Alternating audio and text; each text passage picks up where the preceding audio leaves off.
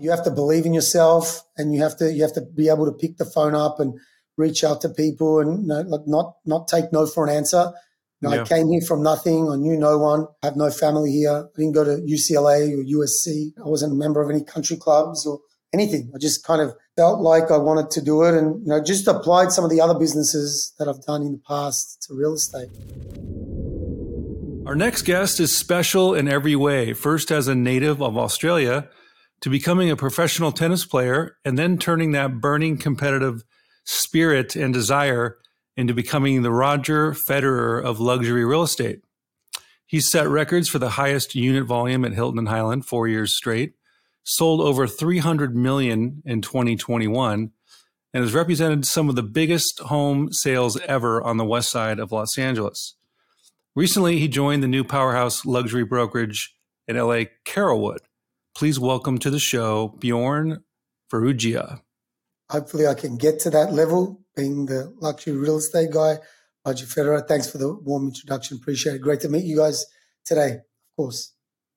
Awesome to have you. I want to talk first about your name, Bjorn. Well, you were named after a, a pro tennis player. Is that right? I was, yes. Bjorn Borg. My mum was very fond of him. She also liked one of the guys from ABBA, Bjorn Alfredson. He's also named Bjorn. And my mum liked them both. She thought they were handsome blokes and named me after them. Not a bad. Kind of destined. A, I started playing tennis. Was no very serendipitous and organic and like an accident. It wasn't because really my mum played tennis was just because she liked the name and just kind of fell into it, to be honest. Was tennis your only sport that you played when you were young, or did, were you like a multi sport? Played a lot of sports, mate. I played Australian football a lot. I'm from Melbourne, where kind of Australian football started, which is uh, one of my favorite places in the world. Played cricket, soccer, tennis, played golf, played a lot of sports, but primarily oh, wow. I would say tennis, golf, and Australian football. In Australian football, what was your position? I was in the mid rover. Rover's kind of like in the midfield. I kind of get in the bottom of all the packs where the ball is and kind of create the plays, I would say. Got to be fast, nimble, talking a lot, causing trouble. Yeah. But also like people trying to catch you and trying to kill me at the same time. So I liked it. I think in Australia, you know, it's seasonal. In the winter, they play Australian football. So we did that. In the summertime, we'd play cricket and that's what we did with all the people in the neighborhood. Aussie rules. I played in America. Each state has a team, and I played for the team in Atlanta, and we played against the Australian team against the American team They played Australian football. I, I played it at a pretty high level. Uh, my, I've got my ribs cracked, my cheekbone cracked. I mean, it's just because when you're the little guy, everyone wants to kill you, but someone's got to go there and get the ball. I always felt you know, you can't be scared. You got to go in hard because if you're scared, that's when you get injured. You just yeah, got to go in, go for the ball. It's kind of like real estate. You got just got to dive in and go head first. You can't really hold back. Kind of use that same mindset in real estate as well in everything I do actually. That's great. So when you were playing tennis, like when did you know you were good? Like beyond like, wow, I can maybe do something with this. Was there like a moment in time or? It's, I don't know. It's a, just, it's a good question. You know, I always wanted to be Roger Federer or Stefan Edberg, who's also another famous tennis player of mine. Oh yeah. And I felt, I don't know, I felt I, I connected to it, and I felt that you know I was gifted in a lot of ways, and I felt that I you know I always wanted to be a pro tennis player, so I got a scholarship to come here, and I, I tried my best, but. I, don't, I feel like I could do anything if I kind of applied myself to it. But tennis was something that I just felt made my heart smile, if that's the right word. And um, you know, it's it's I was I'm a little guy in size, so that's always hard on the tour. But um, yeah, it's kind of my answer. How, how tall are you? Five eight. Five eight. Okay. So what was and your most competitive of the guys advantage? On the tour, most of the guys on the tour are like six one. Like okay. Rafa's six one, I think, and he's a little guy. You know, when they're serving the ball at you, really, they're taller. They can hit it down harder over the net. So for me, little guy was tough in that regard. But I exceeded my expectations. I did amazing. Very blessed. Got to travel the world playing tennis, and you know, obviously got to come to the states, which has been a, a gift from God for sure. That's awesome. So when you played tennis, was your sort of competitive advantage was it speed? Were you just like that guy that would get to every ball like back and forth and you was one that, of the, was that was that your speed that your thing versus power? Speed, like in America, like I don't know. Since I've ran big tennis academies here in the states, you know, I learned this word. It's called tanking, and it's kind of where people play and they don't try. And I would hmm. say I was always the one who tried for every single point and every single ball to the best of my ability. I think Rafa does this a lot. He tried Rafael Nadal. He's always trying his best and hardest. And I was that guy that was fast and quick and made a lot of tennis balls in the court and just never gave up. And you know that that was my strength for sure. I think it's kind of I think you can adapt that to anything. But yes, you know I was was, a little bloke, so you know that that's all I had. nice, nice, nice. So when did when did you give up tennis? When was that? When was the sort of moment like okay, I gotta I gotta stop doing this. It's not happening. I need to do something else. I played one D1 junior college in South Georgia, came in on a collegiate scholarship. Uh, we finished two in the, in the, in the nation in our, in our part of the conference. And then I went to try and play after that. And I realized that I probably was not going to be Roger Federer Stefan Edberg. And then I kind of ended up finishing school at D2, D2 college outside of Atlanta. And then I snapped every single racket and was depressed for two years and didn't play, couldn't touch it. Took me a long time to come to terms with it, where I realized yeah. I gave up everything and I wasn't. Yeah, I mean, I'm sure it's when you hit a level, a professional level, mm-hmm. and you put in all that time and right. effort, blood, sweat, and tears, right? Um, it's tough. I, get it's it. so um, hard. I've got a lot of mates that are golfers and high level golfers, and, and they're, they're kind of same mentality. You know, once you get to a level and you realize you can't, you kind of, then you kind of hate it because you kind of failed at it. And it's kind of rubbing it in your face every time yeah. you play it. So I don't know if you felt that with your rugby situation, but, you know, it, it was hard to get back into it. I love it now. I'm very connected to it and always kind of give back and support junior tennis. And I have a lot of clients that have kids that play tennis and always want to help them kind of share some of the love of tennis that gave me so much. Awesome. So how did so so we go from college tennis. We're we're hanging up the racket, uh, and then what do we do? We're going to, to New York and get into finance. Is that how it worked? yeah, I taught, yeah, I taught tennis in East Hampton while I was in college and some golf stuff there. And I always felt like I want to go to New York and make a billion dollars doing finance. Uh, yeah. everyone's dream. I don't know, not everyone's, but for mine it was. So I went to the city, New York, and I lived there for about three or four years, and um, it was a, uh, a, dangerous place. Had a lot of fun. Uh, very fortunate anyone that could go there ever and live there and worked. Uh, I worked in 40 Wall Street, Trump Towers, right where the Nasdaq was, like four buildings away from the Nasdaq. Wake up every morning, like you go on the train. You're like living with all the people that are going to like shouting and screaming on the floor of the NASDAQ. And I would go there at that time. I'd go to the Starbucks there and see them all. It was like crazy fast pace. And I was raising money for a foreign exchange firm that uh, invested in like dollars and euros and francs and um, Australian dollars and American dollars. And was an amazing experience to be there and do that. New York was, you know, anyone that can go there and live there for a little bit, it's, it's, there's no, education better than that, in my opinion. Yeah, New York is one of those cities you don't live in, you survive in. Totally, right? Mate. It was crazy.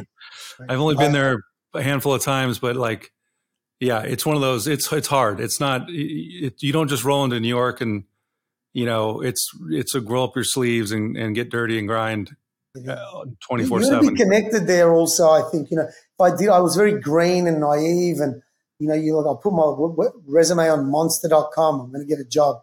Like, yeah. There's so many people that are doing resourceful and unsavory things that you got to weed through that. Like, yeah. It's just different. So I wish if I went there now, I'd do it differently. And, you know, if you got a little head start, you could, you could do really well there. You got to work hard. You know, LA is kind of like a part-time job compared to New York. People in New York go to work at six in the morning and finish at nine, 10 o'clock here you go to work at six or seven and maybe you stop at six or seven. Like in, yeah. New York, they'd work till like 10, 11, and that's just what it is. So just different vibe, different culture, different people. Um, it's hard. You've got to make a lot of money there, and it's a hard life, I think, as well. Not everyone does it. Yeah, it's tough, in my opinion, from what I saw. In a way, Bjorn, your background is perfect, perfect setup for being a, a, a stud in real estate because you've got this competitive athletic background, right? Multiple sports, fierce competition, and then you go into the most competitive, fierce city in America, New York, in finance, which is tough, right? Um, you find your way through that. So, how do we then get into real estate? I've started four companies since I've been here, different versions of. I, I in think finance, you mean? No, not or, finance. I did finance. I had a, a business in Atlanta with some Aussie mates, which we grew quite large. And then I had some tennis, big tennis academy here in, in California that one of my Aussie mates was kind of running. And he really gave me an opportunity to come and work with him. And I feel, you know, there's three or four really key things to be successful in any business, I believe. And I think I have some of those strengths, I, I feel. But if what you are those? Apply, I what are those in your mind? You got to work hard. You know, you, you, you got to want it. You got to work hard. Um, you got to good, be good at connecting with people. And I think you've got to be able to pick up the phone and get in front of people. You know, if you can do those things and be relentless and not take no for an answer and just do it and do it every day and, and don't stop, you know, you, you'll get some luck. You, you create your own luck through hard work. But I think if you can work hard, you'll beat like 80% of the people, in my opinion. Uh, you have to believe in yourself and you have to, you have to be able to pick the phone up and reach out to people and you know, like not, not take no for an answer. You know, yeah. I came here from nothing. I knew no one. I have no family here. I didn't go to UCLA or USC. You know, I wasn't a member of any country clubs or anything. I just kind of felt like I wanted to do it and you know just applied some of the other businesses that I've done in the past to real estate. I couldn't agree more with what you said and you'll appreciate this. My first job out of college, Bjorn, was selling insurance. Life insurance as a 22 year old. Right. Who who wants to talk to a 22 year old about life insurance? No, totally tough. Not many. All, all those things you probably learned, like you know, I know we have a, some similar things in common from my experience with you, and I feel you have some of those things, and I think you probably learned some of those things. What made Diggs magazine successful in you know 22 year old when you're doing insurance, you don't even yeah. realize. Wouldn't you agree? It, it, no, I appreciate that. Yeah, totally agree. And and it is that overcoming your fear, grind, hard work, not being afraid to get in front of people, um, and fail and fail and, and, get back up and fail and get back up and and just keep doing it, keep doing it, and make you make, use it as a tool to make you stronger, not to weaken you. You know, get stronger because of it. It's it's it's hard. It's hard for sure. I think yeah. LA is tough. LA is different to New York. New York, they'll tell you they won't waste their time. LA, they'll waste your time, and then you kind of don't get the deal. I'd rather like just tell me I'm not getting exactly. it. Exactly. I can move hmm. on. I don't want to waste my time. LA will spin you. It's a spin cycle where New York is just like a will cut. It's a it's a scissor and, and cord cut. it's better. It's better, I right? think, in a lot of ways. Totally. Because you know, at least you just get straight to the point. Absolutely. You know, there's no wasting time, BS. So, you know, it's helped me a lot in, in LA. I feel being in the city, it really like it makes you Frank Sinatra, like if you know, it's the city that it's an amazing city and New York, New York. But like if you have no money and you don't have any connections there, like you probably will get run over because it's mm-hmm. it's it's like that. As you know, anyone that's been there knows that. It's also like a blessing to be there because it's it's such a fun place. And again, it was like tennis for me. Once I left there, it nearly killed me. I, I couldn't go back for like two years. I just I was scared of it. It was yeah. like my it was like my family. Like it was, it was so hard for me to go back, but know, I'm very, I'm, i met my fiance there. It's, it's been a blessing. It's been great. I love it. I have a funny New York story for you. My first, my first time there. And I was young. Uh, I was working for a music magazine at the time, and they had a convention there um, called the CMJ Music Festival. Uh, that was way back when, and um, so I go down to one of the uh, Soho or something. I don't know I where I live in Soho. I used to live in Soho. And uh, cool. There was like a little gathering like a record label thing and, and I got into a cab um, on my way back. This is my first night, so I was just flown in, got myself at the hotel, went to this thing, and got in, the, in left there. And I get in the cab and I say, "I'm going to this hotel," and he didn't respond. So I said, "Do you know where that is?" And he he pulled over. He, so we drove about 30 yards. He slammed the brakes on and he pulled over and he turned around and he said, Do I know where that effing place is? Do I? You're asking me? You're in my car? You're asking me where I'm going? Get out of here. Out. That, that, I'm not taking you. I was like, that, This so is great. York. Welcome That's to New so- York, man. So New York. Get out of my car. So I got kicked out of the cab. And I go, okay, note to is. self, don't ask the cabbie where if he knows where he's going. No, if you told funny. him to like, if you swore at him back or something, he'd probably like, you know what, I get it. Okay, all good. Move on. You know, if Yeah. you, you gotta you gotta push back. I think. Yeah, I was a scared little California Totally. dude. Like, totally. yeah. I was like I was similar, man. I came from Australia, totally the opposite of anyone in New York. But you know, uh, it was good for me in my in my life and my career and my business and just in general, just to be a resilient, Yeah. stronger person. Being So how do we get into? Okay, so you started with Keller Williams, right? Was it L.A.? I was in Brentwood, Keller Williams. Okay. Um, I started. I had a, another business when I started, and I wanted to get out of that business because I was working nonstop at this with this tennis academy. I was like the head guy at the tennis academy, so I started working part time with uh, an agent's team at Keller Williams in Brentwood, actually. And no one that I know, but one person, is still doing real estate in that office, really, from when I started, actually Wow.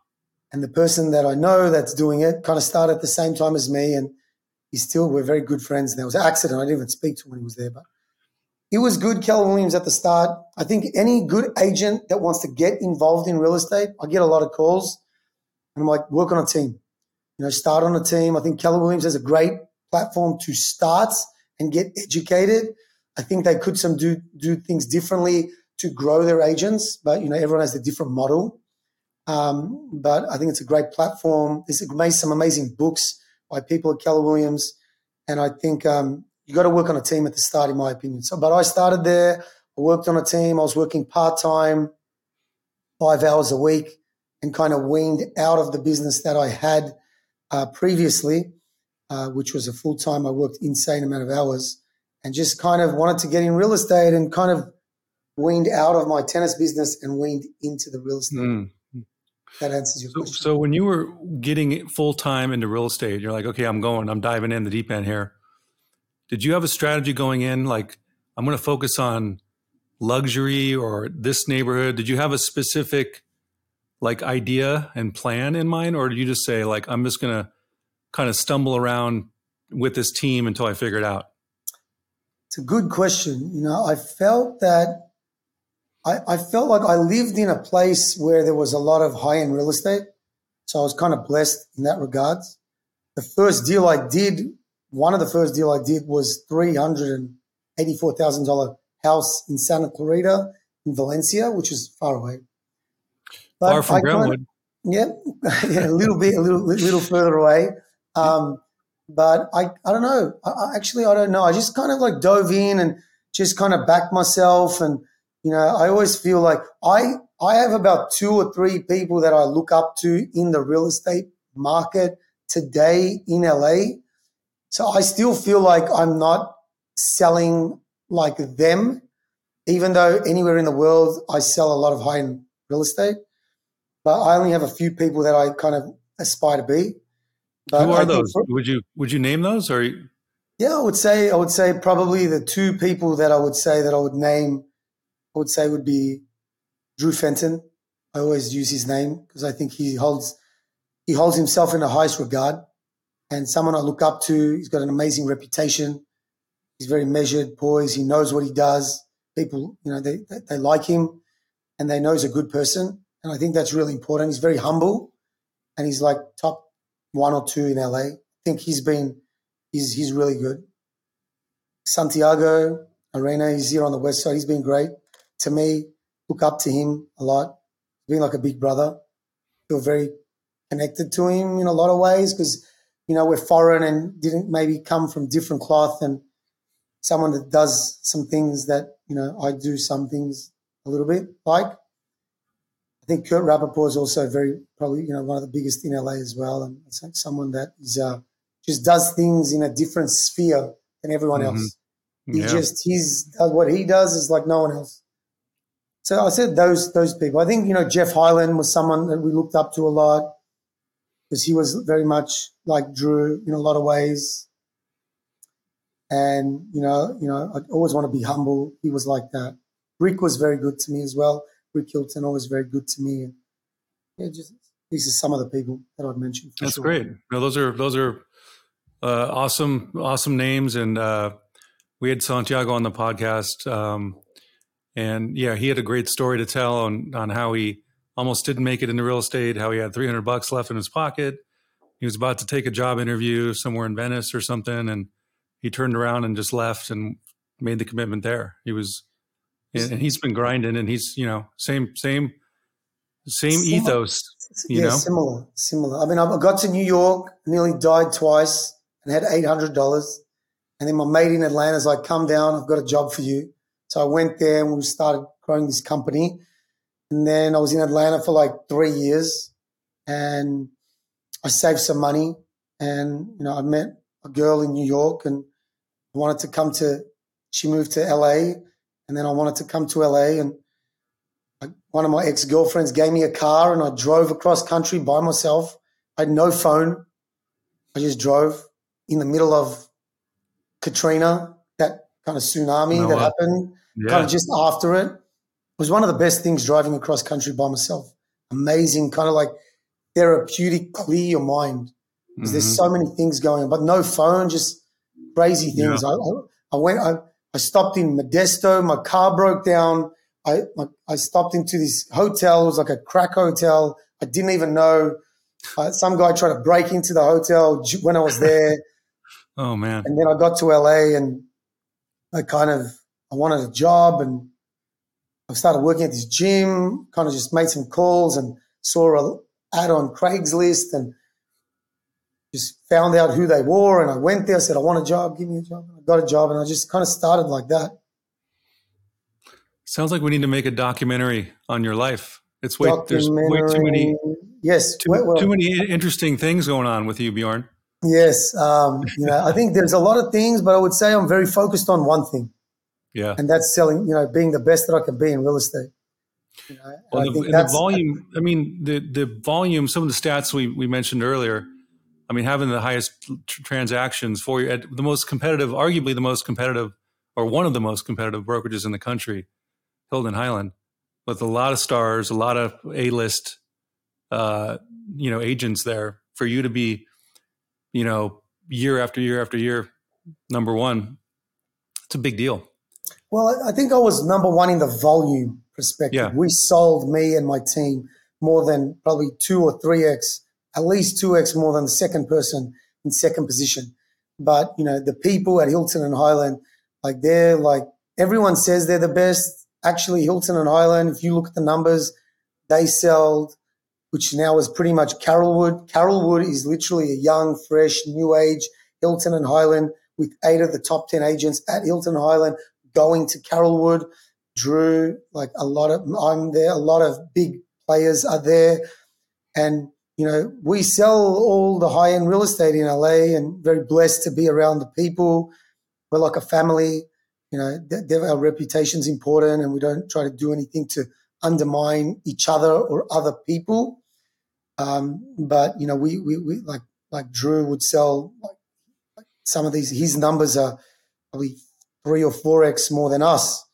And, you know, we're dealing with like Linda May and Steve and Johnny and just some of the other agents there, Susan Smith, Brett Lawyer, Jonah Wilson. These are some of the best in LA. They're super connected to high net worth people. So, you know, coming there from Keller Williams, went to another brokerage, Deasy Penner, an architectural firm, outgrew that.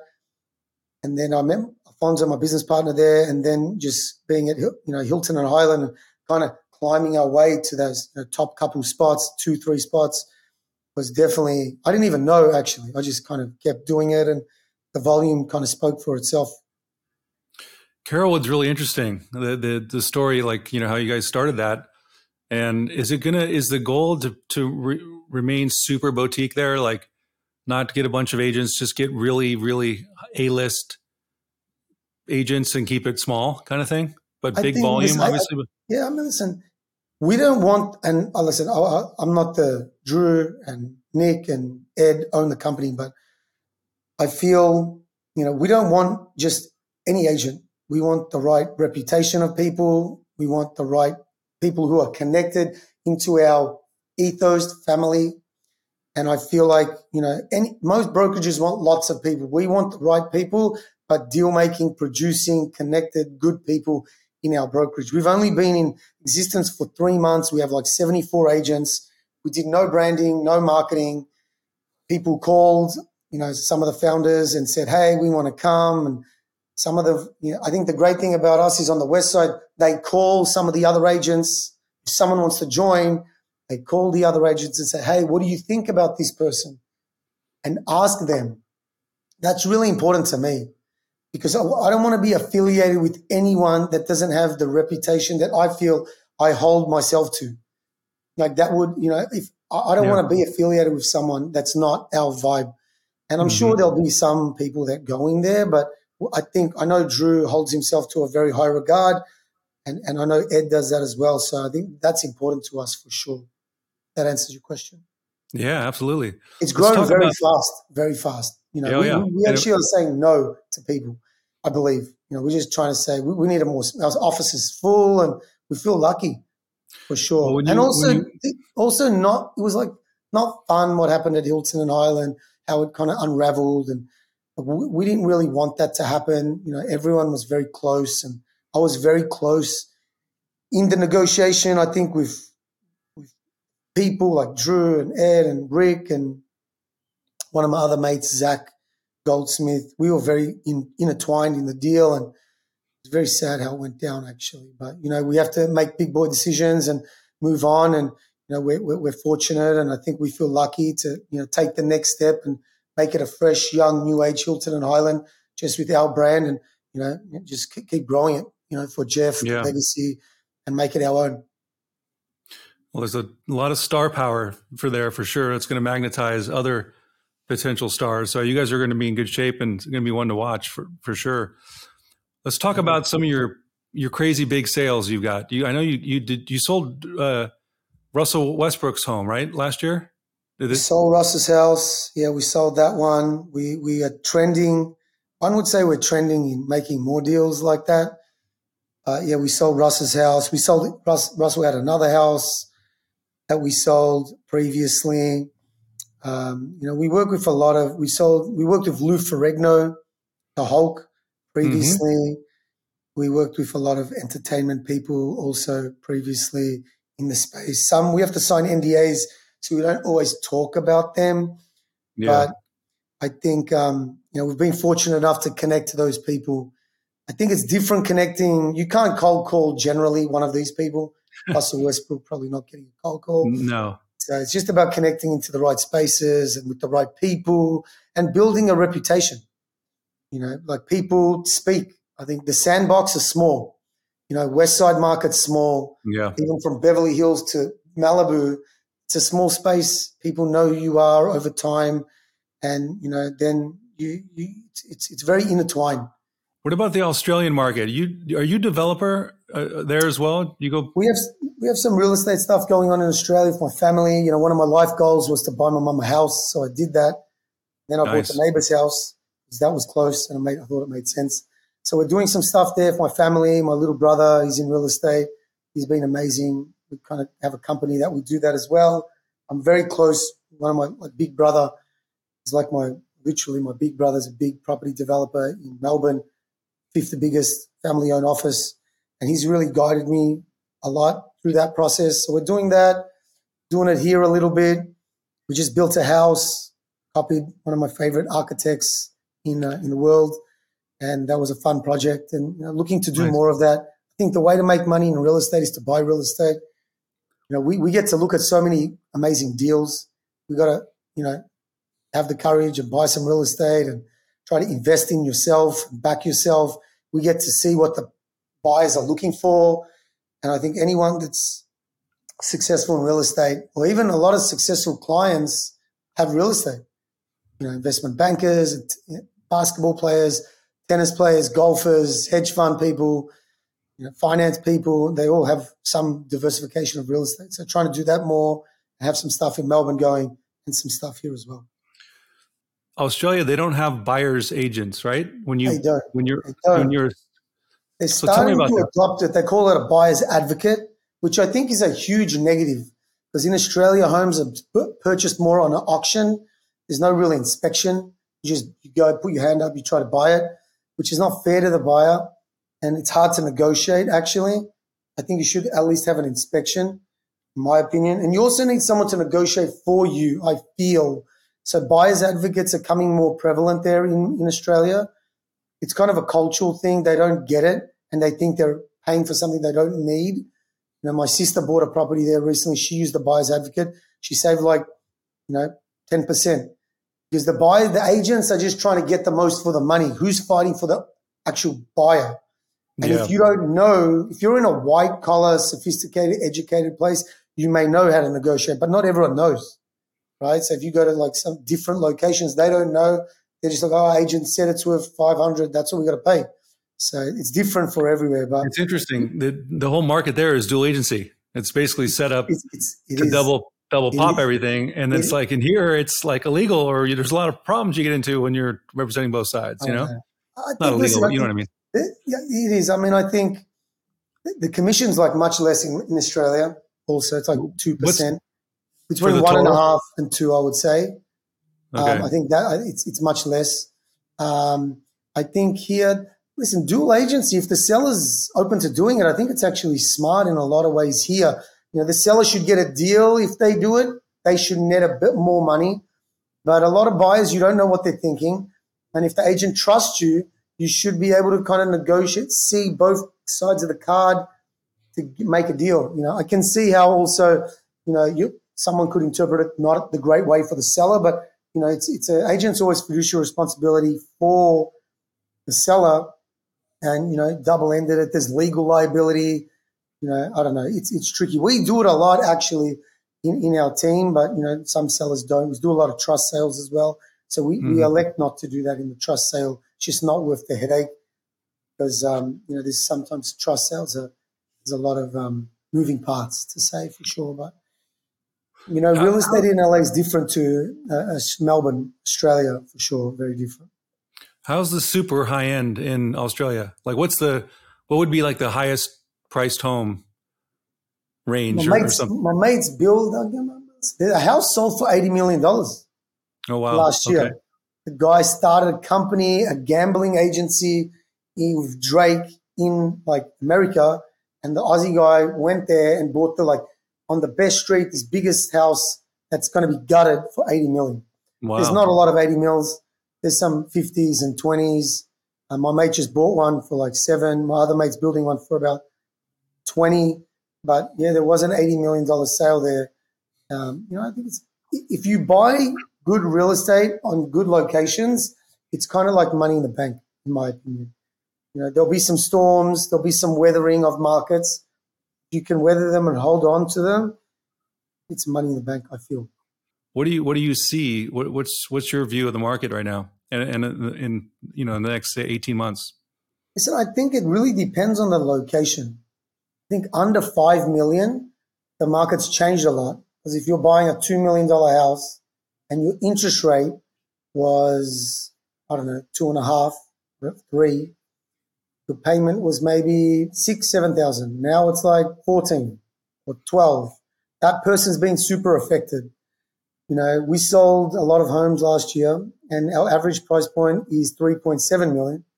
But I think between five and fifty million, that buyer's not as affected by the interest rate. They're more mm-hmm. affected by where's the market going? Uh, how's the equity market? Are we going to a recession? I think that if it's a good product between five and 50 million, it sells still. We listed yeah. a house in the Riviera in Pacific Palisades for 10.5.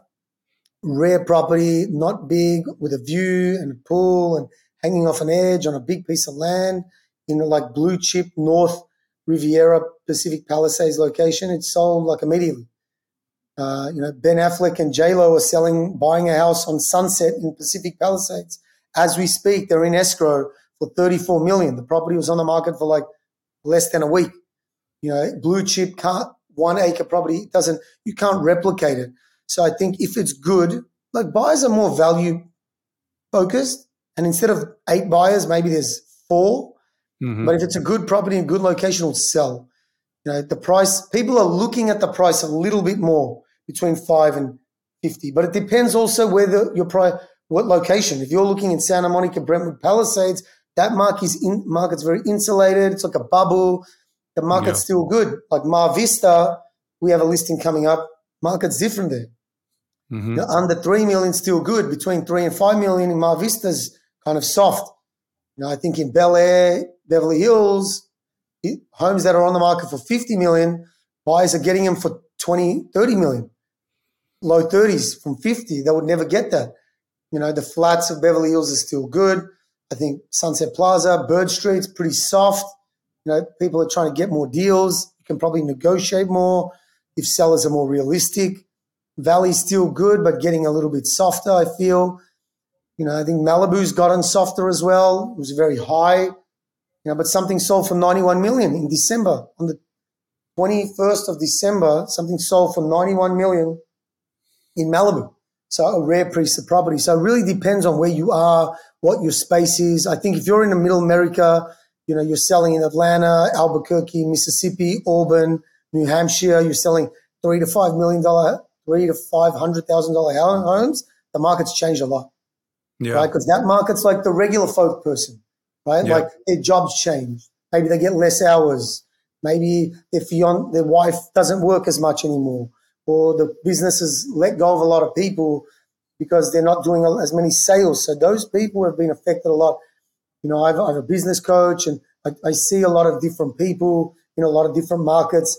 And I think our market in LA is a little bit insulated, but you know, it's, it's an exciting time as well. I think in, in a lot of ways, if you can weather the storm, because I think a lot of people, a lot of agents will get squeezed out of the market because when the market's going up, you put a sign up, market goes like that, you can sell immediately.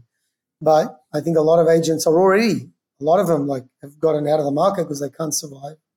And there's less yep. deals happening and it's taking longer to make the deals. And I think sellers want to work probably with more seasoned agents because they don't have time to waste. Or they've tried and it's not worked. So I think, you know, if you have good market share, you maybe can get get more market share if you're yeah. willing, if you can get through the storm. But yeah. I think the market's still good and depends really where you are, in my opinion. Yeah, I'm a big uh, proponent of that. Like when the chips are down, you, you if you can go all in, that's when you gain share. These are rare, oppor- you know, very opportunistic times for the strategic and the focused, right? I agree, mate. I agree. I mean, I, I feel like I don't read the news. I don't listen to what other people say. I don't listen to the nonsense. It's like yeah. I don't want to cloudy my cup. I, I want to keep it clear and yeah. clean. You know what I mean? Because like the news, great. Everyone's like, read the news. I'm like, why? It's not good. I just kind of stay in my lane, do what I do, try to wake up every day and just try to you know do it the best that can you. Yeah, you can do I mean, it. And I think try to get some market share is important at this time. You know, and I think there's also I study the market a lot. You know, I make it my business to know the market and know what's going on. And I think that's important if you want to be successful in the market. You know, I think anyone that's successful knows their space in, out, upside down, like Lloyd Blankfein, he ran Goldman Sachs, like Stephen Schwarzman, he's like Blackstone guy. Like I've met some amazing, the, the CEO of BBDO, who's like my mentor. BBDO is like a huge ad agency in New York. Like these guys are like, they, it's not a job. It's kind of like a lifestyle. You have to breathe, eat, sleep, dream. And if you want to like have a life, have a family, I want, I love my family a lot, but you, you need to make it your own. It's not, it's not a, you, you know, you need to, if you want to succeed and be the best, in my opinion, you know, the people that are doing it, they, they, they're in it all in, in my opinion. Yeah. Let's change things up, Bjorn now that we've we hit some heavy topics, let's get to the lighter side. Let's let's talk about um, some things people might not know about you. We know tennis, we know finance, we know the Australian stuff. What else? What what would what would some people be very surprised to to know about you that they don't? I like to drink chamomile tea, if that means anything to anyone. My my grandma used to drink that, so I Nice. always like Is that a is that a nighttime ritual pre pre bed? It's actually it's a down? morning thing. It's a morning Oh, thing okay. for me. It's a morning because I've already got a lot of energy, so I need to be calm, and I think that keeps me um, calm. Nice. But I, I think it's important for me that you know you want to treat people the way you want to be treated, and be humble, and you know try to do the right thing, and share. I think these are really important things. Give back. You know, like help other people that never had a, that don't have as much as the blessings that we have. I think these are some important things that I don't know if anyone wants to know. Some of my kind of core, kind of cut from the cloth um, values of mine, for sure. I, I think it's, no, I think it's cool, and this is one of the things that we like to do on this podcast. Is you know people don't know the the people behind the name a lot with with real estate, especially high end. You see the names, you know, you've got this sort of um, you know maybe thought about what this person's like, or but you, people don't really know, you know, who who Bjorn is and Santiago behind the sort of the million dollar listing, you know, kind of facade. You know what I mean? one billion. Should be One billion. billion. Yeah, yeah, one billion. Sorry, just a Uh, yeah, just a minor. I get it. I get it. Um, I, what, think, yeah, what are your lifetime sales, by the way? I think we've done over a billion. I mean, Yeah, for sure. I know that for sure. So, I, to be honest, like I don't count because it's not enough. So I just keep doing it, and Mm. it doesn't really matter because until I get to where I need to be and where I'm going to get to, I'm just, just we need more, and we need to get more, and we need to do more, but we need to do it the right way, and share and be thankful, and and you know either give back and be humble, and um, you know I think drink some chamomile tea also. I think for sure. I think like nice- Roger Federer. If you see Roger Federer, like he's a gentleman. He yeah, never tell. He doesn't need to tell anyone he's the best. right. People know he's the best. Yeah, You know, he went to Wimbledon recently. To, in, I don't know if you read the story. It was on Trevor Noah. He tried to get into the Wimbledon grounds, and he was on that show, the Trevor Noah show, the talk show. yeah, And he went to the grounds because he had like two or three hours, and he's like, oh, "I'd go to Wimbledon." He was in London and have some tea, and he went to the gate and he said, "Hey, I, I want to see if I can get in." Like, and the lady was like, "You gotta, you gotta Google it because it's crazy." Because the lady didn't recognize him; she didn't know who he was, and he was there. And he asked like three, four, five times, like, "No, I've- won the tournament a few times." Um, He's won it like eight times. Like it's Roger and she's Federer. like, yeah, right. She's yes, totally. He had to. He went to the other gate, and then the guy's like, "Oh, Mr. Federer, you're here." Like he doesn't need to go and tell people, right? Yeah, It's like you go onto a listing appointment with some of the biggest agents in LA. They don't really have to say a lot. They just go Yeah. there, and they people know because they know who, you- who Yeah. the people. is. And I think, and they're very humble. And I think I want to always be like that. And you know, it takes a lot of work to get there, but I think always do the right thing. Always treat people the way you want to be treated. I think that's really important. And always give back and share. And when people call you and ask for your opinion, you know, always be gracious and share your opinion. Because once, you know, I was like someone, st- I started in real estate and knew nothing. And, you know, good people guided me and helped me. But I, I you know, I went to them and I found them because I wanted it and they felt that. And people appreciate it, I think, as well. Just some feedback and some thoughts on to other people out there trying to get in the game. very cool. If you weren't, so we talked about the, um, if you weren't doing real estate now and you had to do something else, what would you go back to? What What do you think that would be? I could go back, I'd probably, I had a lot of fun in school, I would say. I wasn't saying I was studying the hardest. At the end, I tried, but at the last year of college, I did, but I could have studied harder. I came from a different background, so I, did, did the best that I could do with what I got. I would say I would have probably studied harder. Um, I have no regrets. I think if I did like investment banking or something, I, could do amazing. But you know, I always wanted to be a professional tennis player. hmm I tried, so I have no regrets. I feel blessed. I feel lucky. I'm here today. You know, I think want to invest in real estate. Always getting educated is so important. You know, I, have learned a lot of. I, I, went to college, I got educated, but street smarts I think are really important as well. But I think I could go back and do it again, I mean, if I could, if my mum could make me like foot and a half or two feet taller, that would help my tennis game. So then I could be more like you'd, Roger Federer. You'd have some trophies on in in your. Uh, I'd have some trophies for sure. your study. I'd have more. I'd have some bigger yeah, ones. You'd have more, right? Yeah, sure. You're lucky in that regard. Tell, tell me a, a, funny, can't believe this happened to me real estate story in your career. I, I always tell people on my team if the police haven't called you, you probably shouldn't be on the team because I think the way we are very, we're, we're patiently persistent, but we're aggressive. And one of my good mates, Gary Gold, he said this great comment once. He said, if you're not aggressive in LA, you won't make it. And, you know, we're gentlemen and we treat people the way we want to be treated, but we're aggressive and we're going after it because we want it. And, you know, we, we, we, cold call and we do some other things and we door knock. And one day we went to this person's house like more than five times. And then one day maybe the police may have shown up or the security.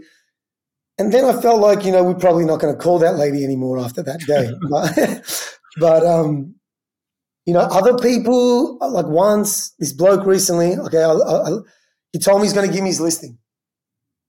And he's, I think this is a good story. And he told me he's going to give me the listing. And, you know, then I saw the listing come on the market with another agent. And I thought we were mates. And I wrote him an email and he sent the email to the agent who listed it. And the agent who listed it was actually a cool guy. And he called me and he said some things, which, you know, wasn't warm and fuzzy conversation. And they called my broker and they said, Bjorn shouldn't call this guy. And, you know, it happens. Yeah. And I, I told the, I told the, the agent, I said, listen, this bloke called, told me he's giving me the listing. Like, like I wouldn't write him an email. I have his email address, his number. I've spoken to him. I've gone to his house.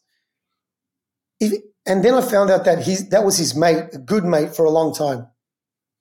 And I would never tell, like, if me and you, Warren, were like best mates, I wouldn't tell someone else, I'm going to go give you the listing, give them the listing because we're mates and it's like a best yeah. mate. I just wouldn't waste people's time. That's just me. When my broker called me, I had to hear it like this in the phone. Mm. And the mm-hmm. agent screaming at me in the phone. And then, I don't know, the guy put on the market, it got in escrow, it didn't sell. The listing didn't, then it expired.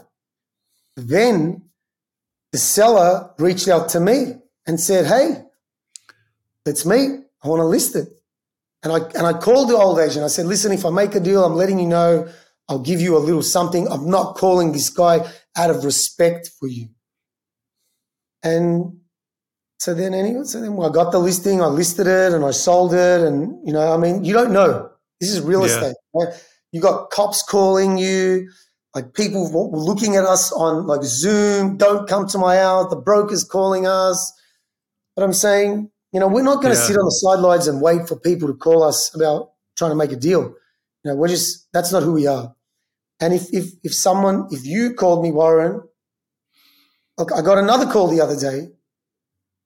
Now, I've got so many stories. I don't even want to keep telling. I've got so many stories like this, but you know, I think I don't know. This the, what, the last tell me about one. That call the other day. Last one. What was it?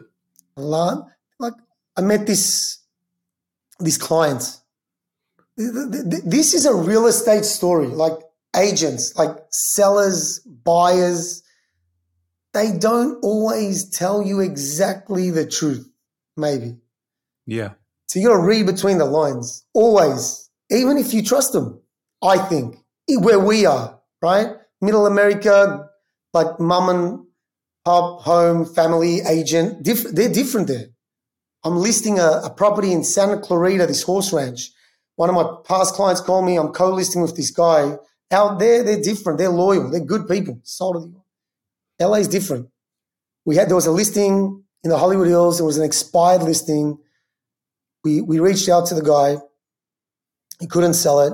We went and met him, and he we told him, okay, hey, We've sold a few expired listings. You should do this, this, this, and this.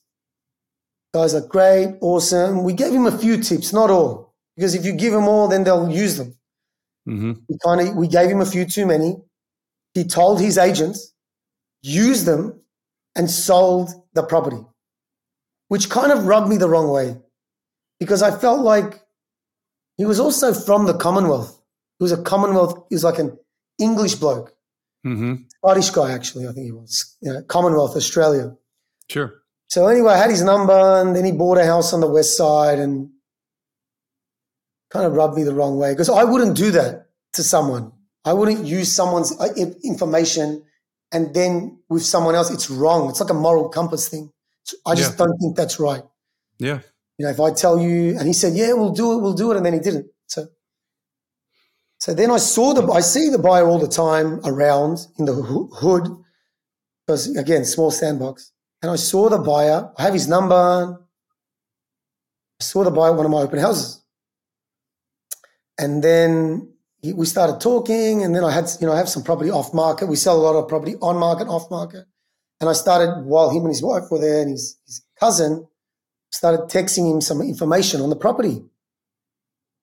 And he started engaging and he asked a bunch of questions and we were texting for the next day and a half. And then I get a call the next day from the agent that sold his previous house and saying that I'm trying to steal his clients. And I'm just like, listen, like, I'm like, um, I appreciate your call. I apologize you feel like that, but like I don't need you to call me and tell me what to do and how to do it because I would never steal anyone's client. I have a few clients, and as you can see, he was telling me about his business and how it's massive. And I'm like, if you tell me your business is massive, I know your business is not massive because I would never tell that. And Drew would never say his business is massive because Right. you know, right? Right. You don't need You to know. tell someone that. So Right. anyway, but he said a bunch of stuff and like I was respectful to him. I kind of put him in his place nicely, but I was like, if your client didn't want me to engage him, why didn't you just say, hey, Warren's my client? Well, Warren's Yeah. my agent. And if I if he said that, I would said, Warren's great, all good. I would not. But like again, this is like the and I have to deal with headaches and people calling me. Like this happens all the time. People are crazy in real estate. Yeah, they are. Well, it's it's It's super emotional. competitive. It's emotional, and it's a humongous financial transaction, right? So It is. It is. you got all these layers of uh, emotion. You got money, you got just stress, you got all this stuff. So, and and a lot of agents, like you said, um, they're not doing the right thing. Their moral compass is not necessarily aligned either. They're they're all about the money, all about the deal. Um, so they're they're they're not doing the right things sometimes. No, as I feel like right? listen, I feel like ninety percent of agents make no money, ten percent Yeah. make all the money, and Yeah. fifty percent of the ten percent are slippery and shysters. So Yeah. there's not that many. There's a lot of good people, but it- you want to find someone that you trust that's going to do it the way I feel like do it. The I, I try to see when I sell real estate. When I sell, I want to get the most money, and when I buy, I want a deal, and I try to help my client like that. You know, I, I, I try to help them like I would buy it. Like Mhm. I want to get a deal when I sell, or when I buy something, and when I sell, I want the most money. So just again, kind of treat people the way you want to be treated. But it's hard to find good agent that you can trust, and they, give, they a lot of them give us a bad name, actually, in my opinion, which is disappointing. But West Side agents are different. I think we're very. It's just different. You know, I think the other side of town, it's a different vibe. Like on the West Side, you wouldn't wear a suit. Like you can't. I was going to get a Lamborghini, the Wraith, that SUV. But if I drove that on the west side, I'd look like an idiot. Like, you know, in the Hollywood Hills, you could drive that car because that's kind of like the vibe. It's just Yeah. entertainment. It's just a different vibe. So I think, um, yeah, just some of my insight and thoughts on that for sure. Hopefully that makes sense. Yeah, that's great, man. So let's. I want to be respectful for your time of your time here. We've had a, a great chat. Uh, any closing thoughts? I got a closing question, but any closing thoughts for you? People that want to get into real estate should join a team. People should buy real estate. Nothing's easy. It's hard. It's the hardest business I've ever done. Yeah, You got to live, breathe, sleep, eat, dream real estate. It's fun. It looks good when you get a listing. But like I just got a listing today. It took me two years. I was talking to these people for two years.